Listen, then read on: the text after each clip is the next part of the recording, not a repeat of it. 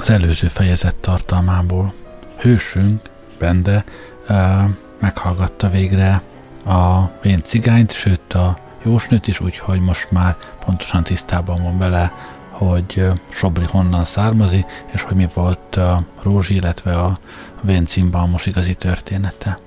És így jutottunk el a 28. fejezetig, melynek címe Herbaté. A cigányt elbocsátám, tovább akarám még gondolatimat fonni, de Hánika rögtön szobámba rontott, nagy fontossággal szóla. Nagyságos uram!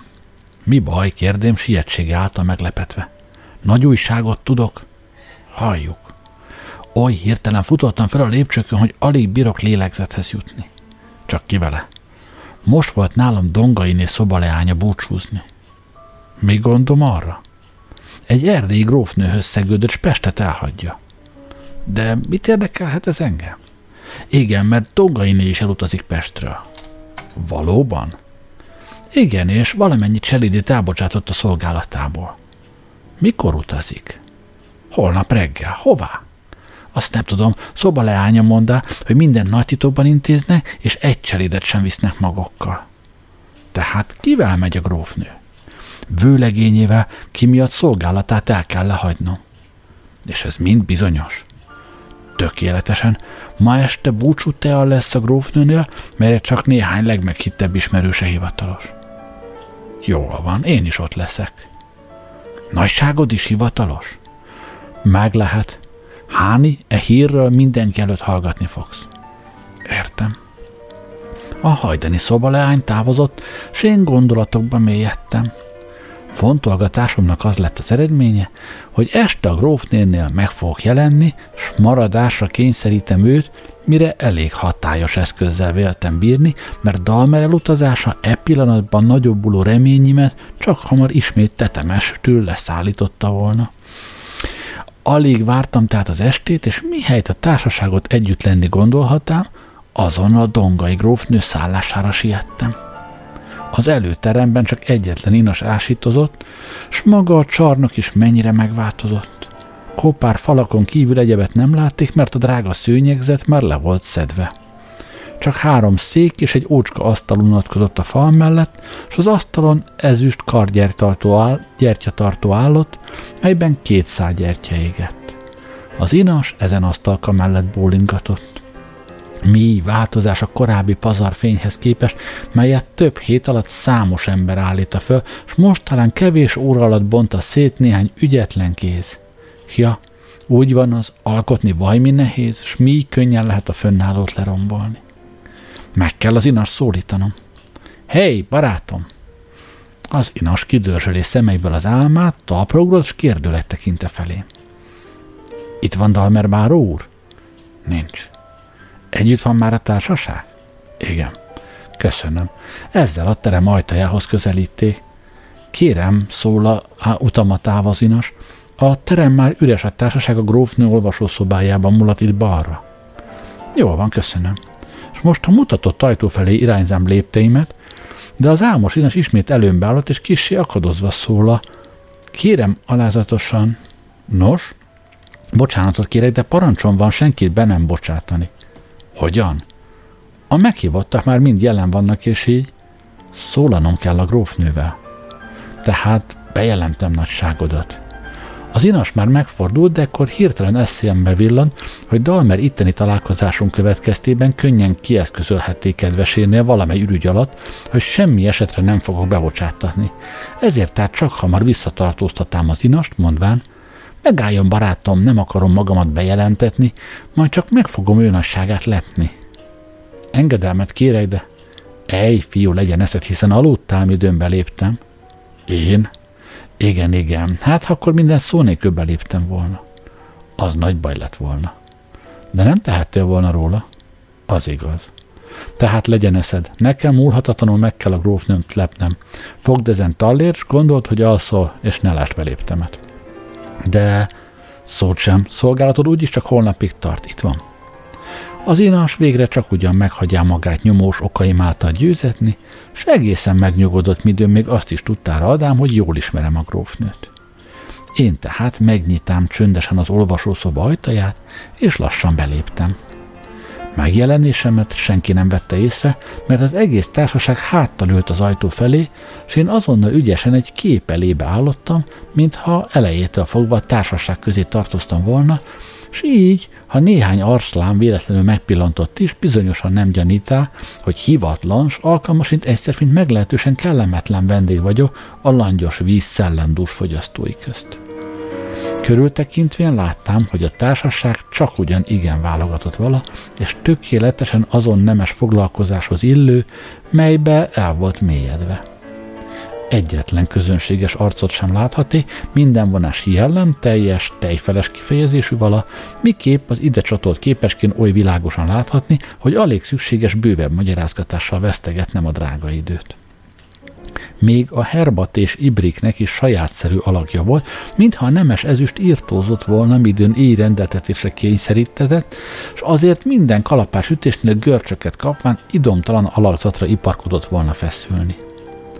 Egy arszlánt annyira megviselt már a meleg herbaté, hogy aggódva kémlé becses vonásait a tükörben, melyek valóban oly színt, azaz oly zöldes szint játszotta, minő a herbaté lehetett, midőn Kínában a kínaiak nagy gonddal szedegették más kínaiak számára. Egy másikat alkalmasint a negyedik csészével kínálta már egy szellő alakú lebegő hölgy, mert szemei és arca oly édesen mosolyogta, hogy a mosolygás fontját krajcáron lehetett árulni medvecukor helyett kettő pedig alkalmasint azt suttogja egymásnak, hogy mégiscsak boldog ember a paraszt, mert nem kénytelen a divatot majmolni, s nem kell egészséges korában is herbatét innia. Azonban nem csak az arcok és alakok valának e szobában jellegzetese, hanem egy falon függő kép is igéző valósággal felett meg a szoba szép rendeltetésének, úgynevezett csöndéletet ábrázolván a német festészi iskolából. E ugyanis egész szende család volt látható, még csak a kalitkában kuttogó pintyőke sem hiányzott, melyel alkalmasint a szabadságot akará jelképezni a szellemdús és találékony elmélyű művész, mint hogy anélkül a legszebb családi boldogságot sem mondhatni tökéletesnek mély, mély értelmű bölcsesség tündöklik az apa magas homlokán, mintha országok boldogítása sugároznék le róla. Mély szeretetre méltó szendesség terül el az anya költői ihletettségű arculatán, bizonyosan ezt látta egyik veterán költőnk és bölcsészünk, midőn remek költeményét írá pszichéhez. Hát még szelíd arcai a gyermekeknek. Még füleik is kicsinyben mutatták már azt, mire szüleik megértek irillésre méltó művészkének képzeledus, hogy a ére műremeket teremthetett. Mi isteni elragadtatás szállhattál meg az olvasó grófnőt, midőn puha karszékében ülve szemeit e hasonlíthatatlan csöndéletre emeli. Ó, ilyesmi csak a hasonlíthatatlanul kedves német kedélyességnek sikerülhet. Tongai grófnő kimondhatatlanul hegyes orru hölgy mellett ült, azonban bármilyen orr is jobb, mint a semmi orr. A grófnő arcán magasztosság kifejezése sugárzott, minél csak akkor szoktunk érezni, midőn legkedves vágyaink teljesültének küszöbén állunk, és erősen hisszű, hogy több és semmi akadály nem gördülhet előnkbe. Szinte sajnálni kezdém őt, mert hiszen így körben vajmi ritkán pillanthatni meg így elégültséget, de hiában. A szép grófnő nem érdemle részemről nagy kíméletet azok után, miket felül részint tudék, részint meglehetős alapossággal sejdíték. Lábújhegyen székéhez közelíték, tehát fejemet vállához hajlítám, s halk hangon szólék. Meg ne ijedjen nagysád. A grófnő meglepetve fordítá hátra fejét, s a meglepetést el nem palástolható zavarodás követé, midőn vonásaimra ismert. Mielőtt szóhoz juthatna, így nyilatkozám komoly kifejezéssel. Még csak egyszer volt szerencsém nagysádnak udvarolhatnom, s mégis nagy kegyért bátorkodom esedezni – méltóztassék szóla vontatva, s nagy kedvetlenséggel a grófnő. Nagysád el akarja Pestet hagyni? Igen. Holnap? Igen, viszont növekvő idegenkedéssel a grófnő. Kérem nagysádat, méltóztassék-e szándékát megváltoztatni. Hogyan? Igen, erre bátorkodom nagysádat egész tisztelettel megkérni nem akarom hinni, hogy ön sértegetni akar, és azért én is egész nyugalommal csak azt válaszolom, hogy ön kérelmét kisé furcsának találom, és azért nem is felelek rá. Akkor sem, ha nagysád lánya Ida nevében kérem önt, hogy elutazását halassza el? A grófnő elhalványul, de csak hamar leküzdi indulatát, és sóhajtva szóla. Ön legfájdalmabb sebeimet szaggatja föl, ez gyöngéttelenség, és meg nem foghatom, mi adhat önnek jogot gyötrésemre. Nagyságos asszonyom, a társaság szemei rajtunk függenek, röviden kell végeznünk. Mit akar ön? Most már nem kérem, hanem akarom, hogy nagyság csak akkor hagyja el Pestet, midőn én megengedem. Uram, Kérem, engedje szavaimat bevégeznem. Nagysád itt fog maradni, különben bizonyos történetkét fogok a finom körökben elbeszélni, hogy miképp szabadulhatni meg legkönnyebben férjtől és gyermektől, ha új szerelem foglal helyet szívünkben. Igen, igen, nagyságos asszonyom, és én ezt be tudom bizonyítani, mert élő tanú van hatalmamban, kinek megpillantása földre fogja nagysádat sújtani. Ember, ön, Nagysád itt fog maradni, s szavaimról senkinek nem szól, még Dalmer bárónak sem, különben veszve van ön vele együtt, mert vannak példák nagyságos asszonyom, hogy a halottak is elhagyják hideg sírjaikat, és a mélyen rejtett bűnöket napfényre derítik. Ajánlom magamat. A grófnő ájolva hanyatott szomszédnője vállára, és én az általános zavarban a termet elhagyám, meglévén győződve, hogy rejtélyes fenyegetésém nem fognak siker nélkül maradni. Nagyobb biztonság kedvéért azonban mégis tüstént úgy intézkedtem, hogy rögtön megtudhassam, ha a grófnő mégis elutazné, és még hatályosabban intézkedhessem ellene.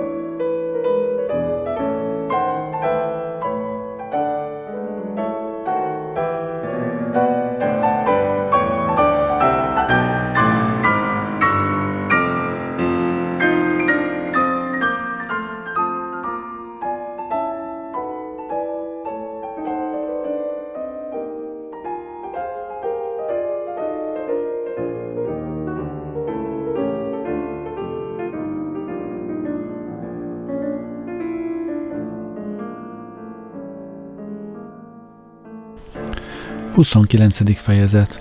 Üröm, öröm. Ezeket e szerint rendbe hozván Budára sietté, hogy múlt éjjeli gyanús embereimet a Tarka macskához címzett nagyszerű vendégfogadóban fölkeressem, mert ők Mórizot említé, és így rám nézve minden esetre nagy érdekkel kell bírnia, annyival is inkább, mivel ezen öreg bűnösnek nyomát egészen elvesztém, és okom volt hinni, hogy éppen ő az, kitől leginkább kell őrizkednem. A hajóhídon csak alig pislogott néhány lámpa, mert igen sötét volt, és ilyenkor rendesen az utcán is kevesebb olaj szokott a lámpákban lenni, alkalmasint az emberi büszkeség némi lealázására, hogy tudnélik mindenki meggyőződjék, miképp a természet roppant ereje ellen nem küzdhet sikerrel a gyarló ember. A budai hídfőnél s kávéháza előtt még több öreg gurult, kik a délutánt rendesen ott szokták tölteni, mert a vámszedők elmés megjegyzéseit igen mulatságosnak találják, mint hogy csak egyszerű vastag házi ételekhez vannak szokva. De ugyan mit jelent az, hogy annyi ember tolong a hídon Pestről Budára? Ez igen különös, mert a pestiek bizony nappal sem igen járnak Budára, hát még este, mi időn eleven sírhoz hasonlít az egész szomorú város. Vagy talán a budaiak térnek tömegestől vissza Pestről Budára? Nem, mert azok, akik dolgaik véget jönnek Pestre, esti 7 óra után már ágyaikban nyújtózna, hogy az erőt adó éjfél előtti álmat valamiképp el. A mulatozók pedig csak színházi előadás után térnek vissza, s mihelyt a sötét halászvárost messziről megpillantják, azonnal oly nagyokat társítana, hogy ercsényi cselét kenyérűzte kényelmesen szájokba férne, s a legmulatságosabb végjáték kedvderítő hatás és azonnal elveszti felettük uralkodó erejét. De ugyan kicsodák tehát ezen Budára siető emberek? Minden esetre pestiek, hiszen az minden mozdulatokból kitetszik, ha még oly sötét is a híd. A budai és pesti embert csak félig meddig gyakorlat szem is azonnal megkülönbözteti egymástól. Sok budai maga is annyira meg van erről győződve, hogy minden ruháit Pesten csináltatja, de hiába. A szabómesterség legnagyobb pesti hősei sem bírják magát az embert megváltoztatni. És miben áll tulajdonképpen ezen annyira feltűnő különbség? Az éppen a furcsaság, hogy a különbség nagyon feltűnő, és mégis olyan, hogy puszta szóval alig határozhatni meg. Alkalmasint ebben fekszik a bökkenő. A budaiak szeretnének nagyvárosiaknak látszani, a pestiek pedig valóban azok. És ugyan mit történhetik most Budán, hogy a pestiek oda sereglenek? Talán emberek és állatok birkóznak a színkörben? Nem, hiszen így szellemi élvezetben ott csak nappal részesülhetni. Vagy valami nagyszerű világítás van a Krisztina városi káposztás kertekben?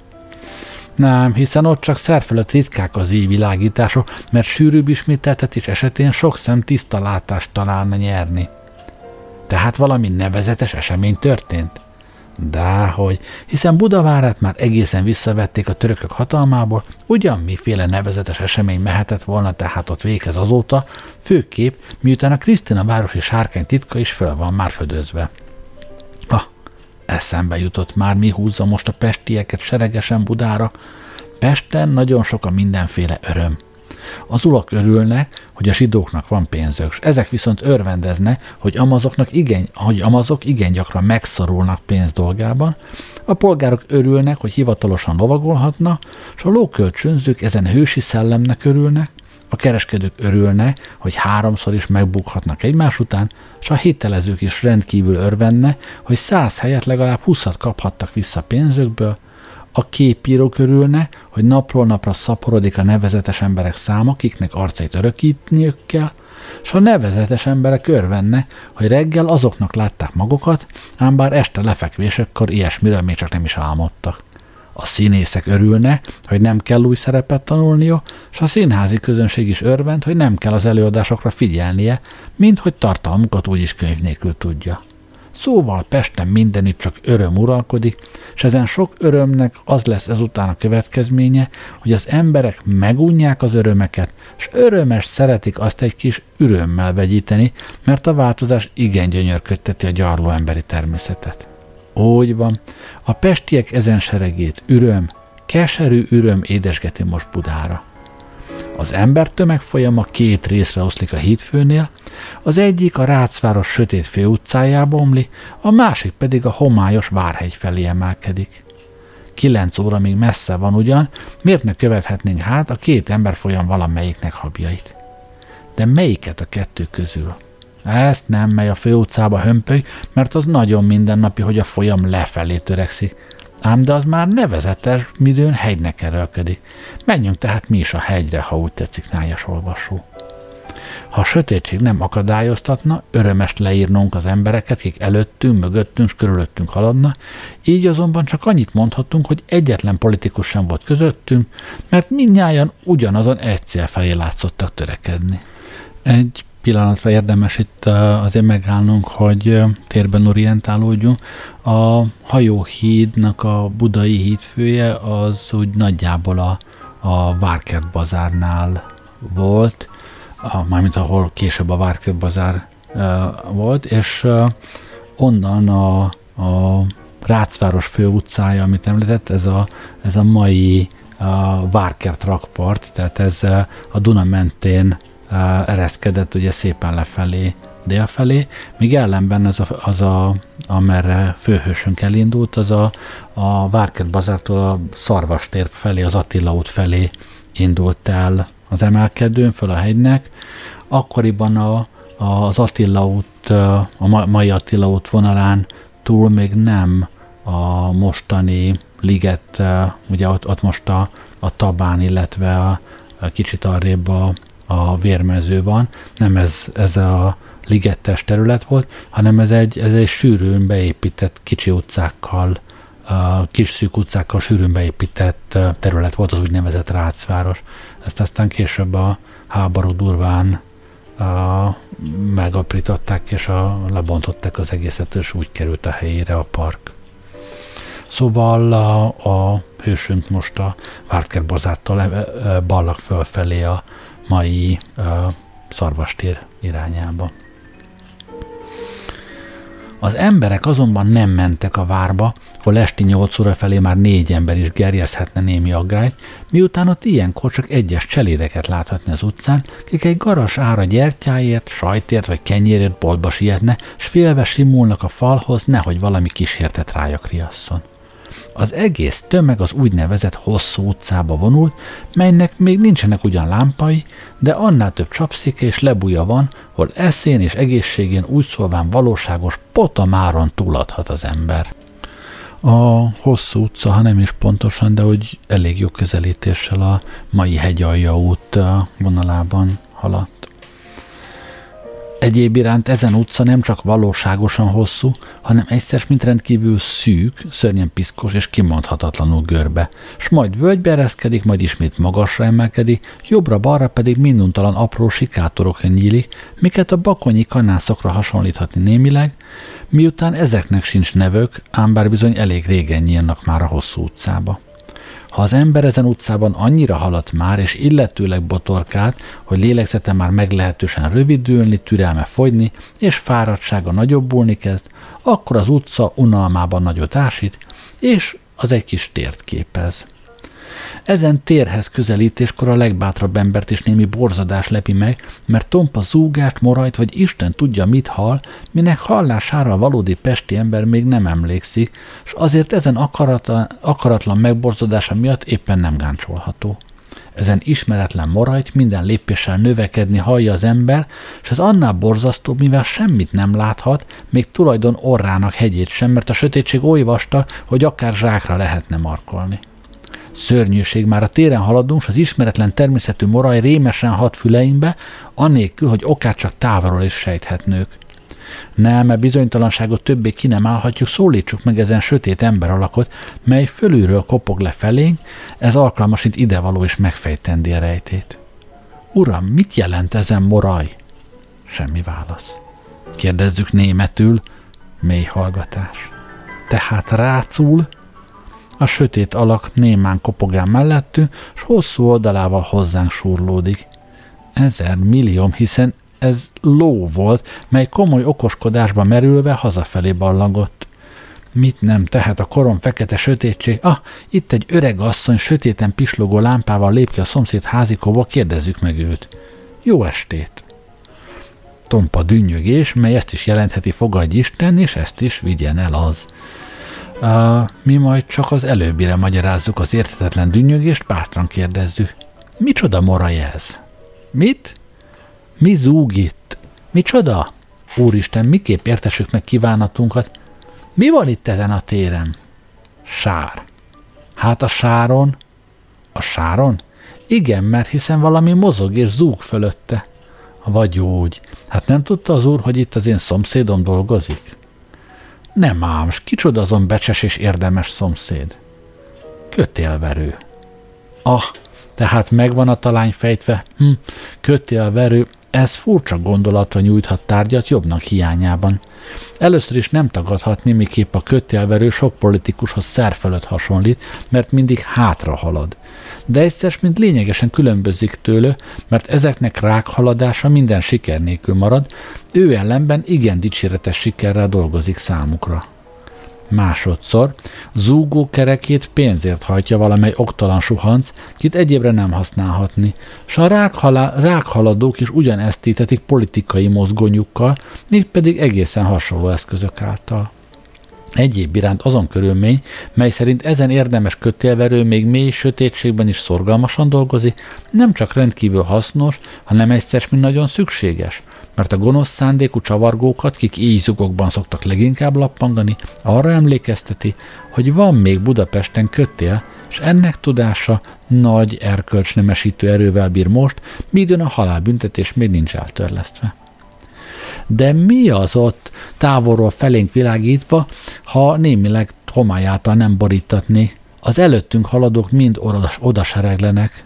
Ah, ezen izzat lámpa, melyet az üveges legény tisztított meg először és utolszóra tisztátalan életben, azon tűzoszlop, mely a zsidókat hajdan az ígéret földére vezérli, azaz nem az tulajdonképpen, hanem csak annyiban hasonlít hozzá, hogy a hosszú utca fáradt zarándokait oda kecsegteti. Alacsony háznak alacsony kapuja előtt állunk most, mely egymás után magában nyeli az érkezőket, kik emiatt éppen nem bosszankodhatna, mert hiszen ők is nyálni jöttek. Az alacsony kapu azért oly alacsony, hogy mindenki meghajlani kényszerüljön beléptekor, s megemlékezzé, miképp rangiás magas kilátásait kün kell hagynia, s csupán torkát és erszényét szabad bevinnie, mert azon kapun belül mindenki egyenlő, kit emberfia, vagy tulajdonképpen lánya, és voltak éppen felesége szült. A tágnak látszani nem kívánó szűk udvarban még egy homályos lámpai, és ennek fényénél nyitott ajtóhoz jut az ember, melyből szaga és zaja üdvözli az érkezőket. Lépjünk be mi is. A terem nem nagyon díszes ugyan, de a társaság annál válogatottabb. Gazdag úrtól egészen le a targoncásig, mert hiszen miért ne vegyíthetne ő is ürömet örömeibe. Éppen ilyen lehetett Noé apánk bárkája, abban is minden volt, valamint itt. Üljünk le, szíves olvasó, az utolsó két székre, melyet talán éppen csak számunkra hagytak üresen. És már most hozassunk magunknak valamit, hogy kényelmesebben körültekinthessünk. Étlapot itt hiában keresünk ugyan, de azért jó orrú ember azonnal helyre találhatja magát, és bizonyosan nem fog éjség miatt panaszkodhatni. A hagymaszag azt jelenti, hogy itt jó pörkölt húst kaphatni, sőt többnyire paprikás csirkét is, a bors és pörnye szaga káposztás rétes gyanítat, mely nem oly vékony tésztája ugyan, mint a mostoha anyja kenyérszelete, de nem is oly vastag, hogy csizmatalpnak lehetne használni. A füstszag jóféle sódart hirdet, s a majoránna azon kellemes sejtelmet ébreszti minden érzékeny kebelben, hogy a termetes hurka sem idegen ezen helyen, hol pedig a király van, ott az apró sem lehet távol, azaz alaposan reményelhetjük, hogy kolbászt is kaphatunk, melyben a fokhagyma citromnak neveztetik ugyan, de azért az nem baj, mert hiszen az ember is hány neveztetik becsületesnek a mai világban, ki egy címre éppen csak oly érdemes, mint a fokhagyma a fönnebbi elnevezésre. Hogy sült gesztenye sem hiányzik, arról mindjárt meggyőződhetünk, ha távozó vendégek kezeire tekintünk. Azok szintoly feketé, mind nagy részben erszényeik. És mi csúsztatja le a jó zsíros falatokat? Először az űrmösök királya, az úgynevezett rászűrmös, mely egészen megfelel politikai jellemének, nem zajoskodik, nem pattog, nem habzik, hanem alázatos édességgel csúszik le torkunkon, és nagyon itatja magát, midőn azonban már lenyeltük, szájunkat megtöröltük, akkor csodálkozva érezzük, hogy utóíze mégis keserű, s kissé émelygős ám de a tökéletes öröm-öröm bajnokai igen ügyesen tudják ezen kellemetlen hatását megelőzni, ők ugyanis újonnan iszna, midőn még a keserűség s émeigés beköszöntene, s ezen ügyes cselfogás által csak hamar oly boldog állapotba jutna, melyben a Miskolci kocsonyát is fajlagyanán lehetne velük megetetni.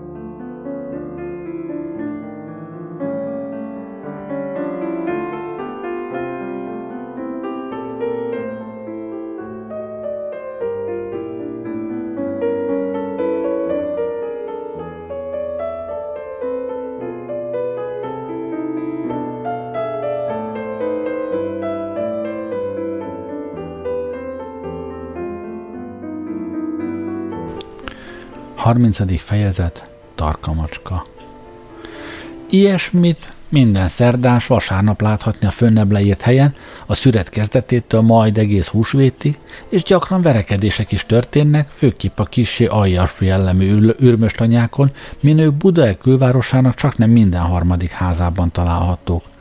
Ezen egész időszak alatt seregestől tódolnak a pesti borisszáke helyekre, és az üröm, öröm legalább gyomrukra nézve többnyire valóságos ürömmé változik.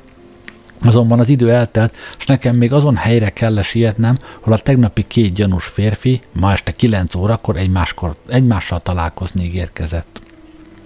A tarka macska hír, és senki nem akar tudni, kiknél ez iránt még nappal kérdezősködtem, végre rendes bérkocsisom, ki hajdan városhaj, városhajdú vala megadá az óhajtott felvilágosítást. A Gellért hegy szírtoldalát több helyen, alkalmasint már századok előtt kivájták a szegényebb sorsú embere, és leginkább vihar és eső ellen tökéletesen biztosítva voltak e barlangokban. Utóbb az elfoglaló családok szükségei szerint ezen üregek mindinkább tágultak, és most már nem egyet láthatni, mely három kényelmes szobáskát foglal magában, és csak födélnek hiánya által különböztethetik meg bármely utcán álló szegényes házikótól.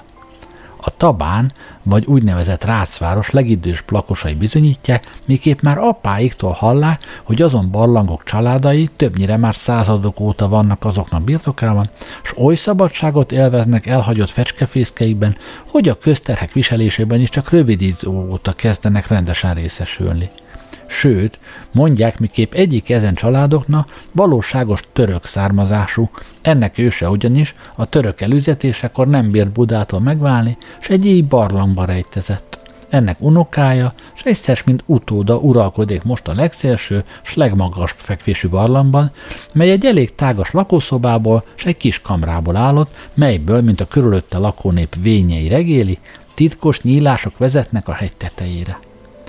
E barlang tulajdonosa közel 70 éves hajadon, ki még mindeddig sem unta meg pártáját, s mint hajadon kíván meghalni, ám bár még most is akadtak kérői, miután általánosan azt hiszik felőle, hogy szép pénzt gyűjte halomra éveinek hosszú sora alatt. Sokan erőszakkal is szerettek volna ugyane pénzhez jutni, de ezen bűnös óhajtás mindig csak puszta szándék maradt, mert az agszüzet két hatalmas frittárs oltalmazá, roppant testi erő és babona. Ő ugyanis, ám bár a gyöngébbnek neveztetni szokott nemhez tartozott, a legelhíresültebb erejű férfiakat is gyermekek gyanánt lódíták ki hajlékából, ha rakoncátlankodni merészelének. Továbbá a köznép még máig is töröknek hiszi őt, mert nem emlékszik senki, hogy őt barlangjából valaha távozni látta volna, csak néhányan állítják, hogy többször látták őt éjféltájban a hegytetőn barangolni, miből a könnyen hívők azt következtették, hogy az öreg hajadon nem csak pogány, hanem valóságos boszorkány, ki mindenkit kedve szerint megronthat, ha haragja fölgerjesztetik. Egyéb iránt pedig szirtlakának egyetlen látható nyílását oly erős ajtó zárá, hogy lőpor nélkül bajos lett volna azon erőszakkal berontani. Így tehát a vén török szűz, miképp őt sokan nevezni szokták, tökéletesen bátorságban élhetett, és nyugodtan szaporíthatták kincseit, ám bár senki nem tudá, hogy ki számára teszi azt, miután egyetlen rokona sem volt, kit azzal halála után boldogíthatott volna. Eddig a hagyományokon épülő népmonda, melyet nem cáfolhatok ugyan meg, de nem is erősíthete, mivel egyikre sem szerezhettem így rövid idő alatt elég adatot. Mi a valót illeti, az röviden ebből áll – az agszűz alig volt húsz éves, midőn szüleit egymás után elveszté, kik a bort és egyéb szeszes italokat mérté, mi azt mutattá, hogy állított török származásokkal nem igen sokat gondoltak. A fiatal lány, kit az öregasszonyok krónikája a nem igen rútak közé sorozott, és kiről annál fogva bátran hihetjük, hogy valóban szép volt, szüleinek keresett módját folytattá, és egy derék szőlő tulajdonossal házasságra készült lépni. Ekkor azonban rögtön himlőbe esett, és ezen pusztító betegség annyira megrongálta arcát, hogy az egyetlen nagy tarkasebb forradását torzult el. A fiatal vőlegény azonnal visszavonult, gúnyosan mondván, hogy így madári esztővel nem bírna egy födél alatt ellakni. Ezen idő alatt keserű mogorvaság kezdte a szerencsétlen lány szívében uralkodni, mindenki iránt visszataszító lőm, és csak abban érzett némi örömet, ha ő is éreztetheti másokkal azon megvetést, melyben neki minden oldalról részesülnie kellett. E hajlama lehetett egyik oka anna, hogy a szeszes italok kimérését ezen túl is folytatta, mert mindig némi megnyugtató hatással volt rá, midőn a sima arcukban büszkékedő férfiakat annyira leittathatá, hogy barmokká aljasultak le, se helyzetökben oly mélyen állottak ő alatta, ki csupán rúdsága miatt vetettek meg, melyről ő nem tehetett hogy ő nem igen válogatott vendégek, Hogy nem igen válogatott vendégek látogatták meg ivószobáját, az igen természetes. És ugyanebből következik, hogy ezek valami nem tüntették ki magukat finomság által, úgy viszont nem is követeltek udvarias bánásmódot, hanem csak olcsó és erős borcs pálinkát. És ezt meg is kapák, mert a csapláros nő nem vizezi italait, hogy annál pusztítóbb hatással lehessenek vendégeire. Címere nem volt ezen barlangnak, és azért a mindennapos látogatók igen elmés gondolatra véltek jönni, midőn a tulajdonosnő tiszteletére tarka macska címet adának neki, mire csak ugyan volt is okuk, mert a tarka arcú lánynak körmei gyakran ugyancsak érezék, midőn fizetni nem akartak, vagy egymás közt derekasan összeverekedtek hogy e helyre idővel nem csak műveleten emberek gyülekeztek, hanem olyanok is, kiknek okuk volt óhajtani, hogy a rendőrség figyelmétől lehetőségig távol essenek, az igen természetes. Azt pedig szinte nem kell csodálni, hogy így helyek eltűretne, mert ezek nem csak veszélyesek, hanem hasznosakká is lehetnek. Ha tudni illik, a rendőrség tolvajságot vagy más büntetteket nyomot, többnyire az így helyeket szokta titkon vagy nyilvánosan, miképp a körülmények kívánják, megmotozni, s várakozásában ritkán csalatkozik. Vannak példák, miképp említett bérkocsisomtól hallám, hogy maguk az így csapszékek tulajdonosai is titkos egyetértésben állnak a rendőrséggel, és útba igazítják azt, midőn valamely bűnös nyomoz. Így esetben a csapszékben nem történnek ugyan elfogatása, mert ez visszariasztaná máskorra a csavargókat, hanem a csapláros kilesi beszédeikből tartózkodások helyét, és aztán vagy ott, vagy az oda vezető úton történik többnyire az elfogatás. Ilyen a tarkamacska is, kinek már nem egy bűnös hurakra kerültét lehet köszönni ez azon hely, hová most a szíves olvasót vezetni fogom, hogy valamiképp nyomába juthassunk a két gyanús cimbora gaztervének.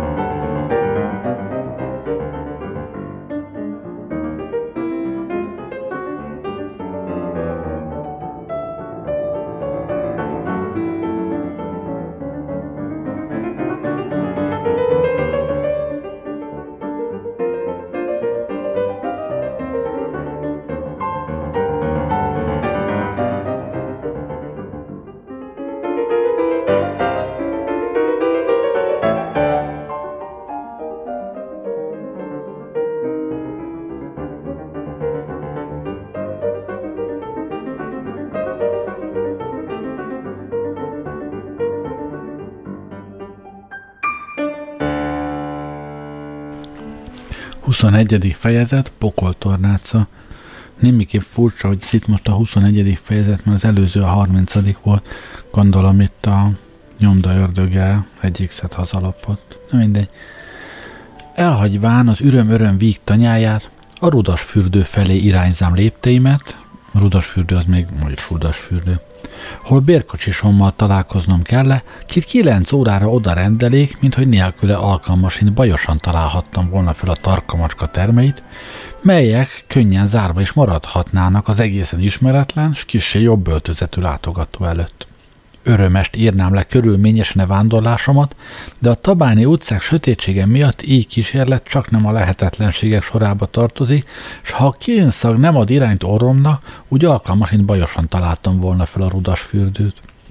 De szerint minden sértő visszautasítás nélkül elmondhatom ezúttal, hogy csak orrom után mentem, és a sötétséget nem minden erőlködés nélkül oszlatám testemmel kétfelé, hogy rajta valamiképp áthatomhassak. Ekközben igen kevés emberrel találkoztam, és ezeket sem igen vehetném vala észre, ha majd gyöngéden, majd keményebben belé nem ütköztek volna. Ezen belém ütközők részint denevérek valának, elnyűtt tarlatán viganóban, kik alkalmasint félelemből oly gyöngéden, s mégis oly szorosan simultak hozzám, mintha nagyobb bátorság kedvéért a féltékeny levegőt is távozni szerették volna közülünk, részint éjjeli őrök, kik hihetőleg fogadásból szembe hunyva iparkodtak valamely csapszéket föltalálni, hol lankat testeiket az virasztás fáradalmaira megerősíthessék. Részint pedig a Tabáni és Krisztina városi Hautevolé, melynek rendszeretű tagjai, kik már így szoktak hazatérni a 3-8-as című lebolyból, mely a benszülöttek által rendesen vendéglőnek gúnyoltati, mióta az asztalokat minden vasárnap tiszta abrosszal terítik be, és a pincére kiveszik szájukból a pipát, midőn a tisztelt vendégeknek szolgálnak. Ezen 3-8-as mellesleg legyen megjegyezve, kártyajátéktól nyerte elnevezését, és bizonyos tekintetben jobban megfelelte sajátszerű címének, mint sok más címbitorló szélese világon. Tudjuk ugyanis, hogy a kártyajátékban négy filkó van, ezen lebújokban sokszor 40-et is találhatni, a kártyában vörös és zöld szín van, és ez szerint két színűség uralkodik, a lebújban vörös arcok látható, zöld beszédek hallható, és 77 színűség uralkodik, a kártyában makk és tök is találtatik, a lebújban ellenben gyakran olyanok, kik úgy viselik magukat, mintha ezen két eledel mellett hisztak volna meg. Végre kártyavetés által a jövendő titkai hozatnak napfényre, lebújban pedig mind azon titkok találtatnak ki, melyek délelőtt a várban s egyebütt történtek. A, a levegő már szabadabban kezd lengedezni, jele, hogy a baloldali házak elfogyta, s szabad tér nyílik a Dunára. Ezen tér végre rendes völgyet képez, melyben az utcai sár össze szokott gyűlni, nem ember szólás véget tudja, hanem azért, hogy az emberek lábaihoz tapadhasson, és ez szerint távolabb utcákat is láthasson, sőt télen Pestre is átjuthasson, melyet azzal is szoktak rágalmazni, hogy sárban igen nagy hiányt szenved. Nagyjából a, a mostani Erzsébet híd Budai hídfőhöz érkezett le hősünk a hegyalja út végéhez. Ezen tér és illetőleg völgy legsárosabb része az egész tabána, mely általánosan rendkívül sáros, és azért éppen nem kell csodálni, hogy téren leginkább e helyen szokták az embereket egyik városból a másikba szállítani, mert hiszen igen természetes, hogy a kényelemre nagy gond fordítassék, miképp azt mindenben elég örvendetesen tapasztalhatjuk. De emberünk íme itt tál hagyjuk tehát magára a kellemes tért, és törekedjünk magosra, nem egészen a csillagokig ugyan, hanem legalább a csillagásztorony közelébe, melynek tetejéről nem kapaszkodhatni ugyan az üstökös csillagok bozontos fürteibe, de legalább kényelmesen elolvashatni pályájukat könyvekből és hírlapok. Most ez a csillagásztorony, ez, ez a mai Citadella helyén volt egészen a Gellért hegy tetején, és akkor még nem volt különösebben öreg. Amikor az egyetem Pestre költözött, akkor először a a budai várban alakítottak ki csillagvizsgálót, aztán amikor rájöttek, hogy az ott nagyon rossz helyen van, akkor az 1800-as évek elején, valamikor 1805-10 körül épült föl a Gellért hegy tetejére a, a csillagvizsgáló, és aztán ez egészen a, a szabadságharc cég működött ott, aztán a, a szabadságharc során megsérült, és a, romok tetejére építették rá aztán a, a citadellát. Szóval a, a Geléti tetejére próbálnak ö, feljutni. Útunk kisé meredek, és a természet által oly remekül ki van kövezve, mintha ezen mesterséget a budapesti kövezőktől tanulta volna.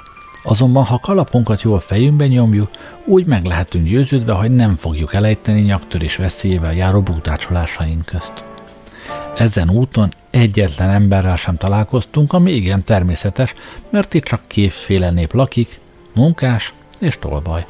Az előbbiek jókor feküsznek le, hogy hajnalban újult erővel láthassanak a dolog után, mely napról napra legalább kenyérrel meglehetősen ellátja családjukat. A tolvajok pedig csak éjfél után hagyják el tanyáikat, mert tudják, hogy azok, kiknél sikerrel dolgozhatna, csak ezen időben szokták nyughelyöket felkeresni, hogy az unalmas tél előtt egy részét keresztül alhassák, és hamarabb ebédhez ülhessenek. Hányszor fordulánk jobbra és balra, hányszor botlottunk meg, hányszor haladtunk le, hányszor fölfelé, azt csak hozzávetőleg sem mondhatom meg, mert minden gondolatom és erőm egyedül arra volt megfeszítve, hogy valamiképp nyakamat ne törjem, mint ügyes vezetőm nélkül bajosan kerülhettem volna el. Ez maga is gyakran oly zavarodásba jöve, hogy teljességgel nem bírta magát tájékozni, Ilyenkor azonban mindig gyufát dörzsölt csizmatalpához, és annak kurta életű világánál csak hamar ismét helyre találta magát, mely körülmény megemlítésénél egyedül azt sajnálom, hogy a most divatozó kimerítő részletességnek nem hódolhatok, és nem mondhatom fel teljes bizonyossággal, hogy kénes vagy kéntelen volt-e a kérdéses rövid életű gyufa, és hogy jobb vagy bal lába csizmájának talpához dörzsölte vékonylángú szövét nekünket a derékbérkocsis. Végre minden út elszakadt előttünk, mintha a világ végére értünk volna, és már azon kezdén fejemet törni, hogy nem jobb lesz-e leülni, és nyugodtan a semmiségbe lelógatni lábaimat, mint tovább is folytatni bizonytalan eredményű bukdácsolásunkat a csillagok felé, midőn vezetőn megszólalt. Talán félni méltóztatik? Én? kérdem ő csodálkozva. Igen, Világért sem, csak attól tartok, hogy lábam elcsúszik, és valamely kéménybe sem, vagy a kémény alatt álló bográcsba. Ó, de hogy nem oly igen veszélyes itt a járás, hiszen a vizet szamáron hordják föl, s tudtam, még egy sem esett le. Igazán? Úgy van. Ezen meglehetős erős hasonlítással nem volt mit szólanom, és némán ballagtunk előre, még mint egy fél negyedik, minden szerencsétlenség nélkül, kivevén, hogy szivarom teljességgel nem akart égni, mit azonban csak a levegő valamely titkos befolyásának kérek tulajdonítani, és korán sem olyasmine, mit közönséges emberek félelemnek szoktak nevezni. Ekkor reket kutyaugatás hangzott felénk, mely tulajdonképpen csak néhány rövid vakkantásból állott, mintha az okos állat szándékosan nem akarna szer fölött nagy zajt csinálni. Vezetőm szintoly lassan, de húzamosan füttyentett, és a kutya azonnal más hangon válaszolt, mintha megnyugvását akarná kifejezni, és rövid morgása után ismét tökéletes csönd lett körülöttünk. Célnál vagyunk, szól a suttogva vezetőm, és megállapodott. Úgy látszik, ismerettségben állsz a négy lábú őrrel. Anélkül nem is szeretnék éjjel e helyen barangolni. Menjünk? Még nem, előbb méltóztassék köpenyemet nyakába akasztani. Miért? Jobb lesz, ha félig meddig lumpnak hiszik nagyságodat. Gondolod? Minden esetre. Hiszen divatos öltözetűek is vannak. Tudom, de azokat csak divatosabb társaságokban találhatni. Legyen tehát.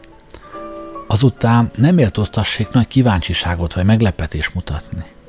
Értem. Mert ez gyanút szülhetne. És veszélyt is nem, de.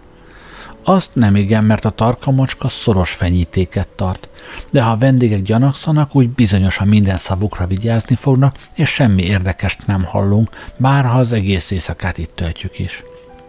Ezen utasítás után szorosan a kapott köpenybe burkolám magamat, kalapomat behorpasztám, kiálló ingallérom egyik részét bedugám, a másikat pedig kisé összesározám, s hajamat szétziláltam, hogy legalább félig meddig korhelyhez vagy még rosszabbhoz hasonlíthassak. Eközben még néhány lépést haladtunk előre a sűrű sötétségben, és most lánc csörrenést hallottunk egészen közelünkben, mire vezetőm azonnal megállapodott, hízelgő hangon szóla. Legyen eszed vén virág, hiszen én vagyok. A kutya csöndesen mormogott, s erre vezetőm kétszer élesen füttyentett. Most világosság terült el szemeim előtt, és körülöttem levő tárgyakat tisztán láthattam. A világosság négyszögű nyílásból ömlött ki, melyen mécset tartó kéz nyúlt ki, az egész kis tért megvilágítva, a kar mellé széles arc tapadt, melyből villogó nagy szemek visszariasztó tüze lobogott felénk. A mécsfényénél világosan láthatám, hogy kemény, szűk sziklaüregben állunk, melynek erős keskeny ajtaja vastag vaspántokkal volt borítva, és a föntebb említett befelé nyíló réssel ellátva, melyen át az érkezőket kényelmesen lehet megvizsgálni, mielőtt az ajtó számokra megnyittatnék. Ezen ajtó egyik sarkához láncvala erősítve, melynek másik vége bozontos nagy komondor vasszegekkel borított övéhez volt csatoltatva. A komondor mérges tekintetet vetett rám, és azután a nyíláshoz tapadó széles arcra fordítás szemeit, mint a parancsot akarna a himlő rongát a vonásokból olvasni, hogy mi képviseltessék irántam. Az arc felső része mozdulatlan maradt, a nyílás alatt levő ajkak azonban valamit motyogtak, mit nem érthették, és a kutya azonnal az ajtó mellé ugrott, és szorosan küszöbéhez nyomult, mérgesen vicsorgatván felénk fényes fogait, vezetőn pedig egy lépést hátrált, s megdöbbenni látszott. E pillanatban úgy érzem magamat, mintha a pokoltornácában állanék. Belőről érthetetlen lárma zúgott felé, a nyíláson ördögi szempár villogott ki, s a kutya három fej nélkül is emlékeztetett alvilági rokonára. Ha már tornáca és éj visszariasztó a pokolna, hát még a belseje minő lesz, gondolám és nem csak egy hajlandóságot érzék magamban egy kalannak hátat fordítani, ha attól nem kellett volna tartanom, hogy ezáltal még nagyobb gyanút gerjeztek magam ellen, és a pokol valamennyi ördögét iszonyú őrebökkel egyedült, együtt sarkaim után idézem, mi minden esetre életembe kerülendett, mert a korom fekete sötétség miatt bizonyosan az első pillanatokban szörnyű mélységbe kellett volna zuhannom. Vezetőm látható megdöbbenése éppen nem volt alkalmas növekedő aggályomat lecsöndesíteni, ám bár egyetlen pillanat elég volt, hogy magát ismét tökéletesen összeszedhesse, s csak hamar tréfásan szólt. A részeg vagy vén macska vagy elmét háborodott meg, hogy nem akarsz rám ismerni? Te vagy, ravasz kopó, recsegte az előbbi tompa hang, már majd elfelejtettem sima pofádat, oly ritkán tolod ide, mióta becsületes emberré lettél. Ne gúnyolódjál, hanem nyiss sajtót, mert szomjasok vagyunk. És jó tállasz teljes arcú társadért. Mint magamért. Mit akar itt? Inni és munkához jutni. Jól van. Az arc eltűnt a nyílásból, és utána a mécset felénk lobogtató mesztelen kar is, melynek idegei vékony kötelekhez hasonlította, s félelmes erejűnek tanúsítják az idontalan kartulajdonosát. A nyílás ezután bezáratott, s pillanatig ismét átláthatatlan sötétben állottunk, és a komondor közelebb csörtetett hozzánk láncával, bérkocsison pedig fülemhez hajlott, és ezt súgá. Majd megijedtem. Miért? Azt beszélik, hogy ezen tornácot egyetlen fordítással elsüllyesztheti a vén boszorkány, s a rajta állók feneketlen mélységbe zuhanna, a szikla pedig azonnal visszafordul helyére, mintha semmi nem történt volna. Azért ugrott félre a kutya. Lehetetlen. Legalább úgy beszéli, és én örömest elhiszem, mert másképp bizony már rég kirabolták volna a vén pénzes szatyrot. Több észrevételre nem maradt időnk, mert a nehéz ajtó félig megnyílt, s én, nem minden aggály nélkül ugyan, de mégis gyorsan követém vezetőmet, és a nehéz závár csikorogva nyomult mögöttünk reteszébe, a kutya pedig, hangosan ásítva, az ajtó küszöbére vetté magát és a 32. fejezetbe itt már nem kezdek bele. Ennyi fért a mai műsorba. Köszönöm, hogy velem voltatok ma este. Jó éjszakát kívánok. Gerlei Rádiózott.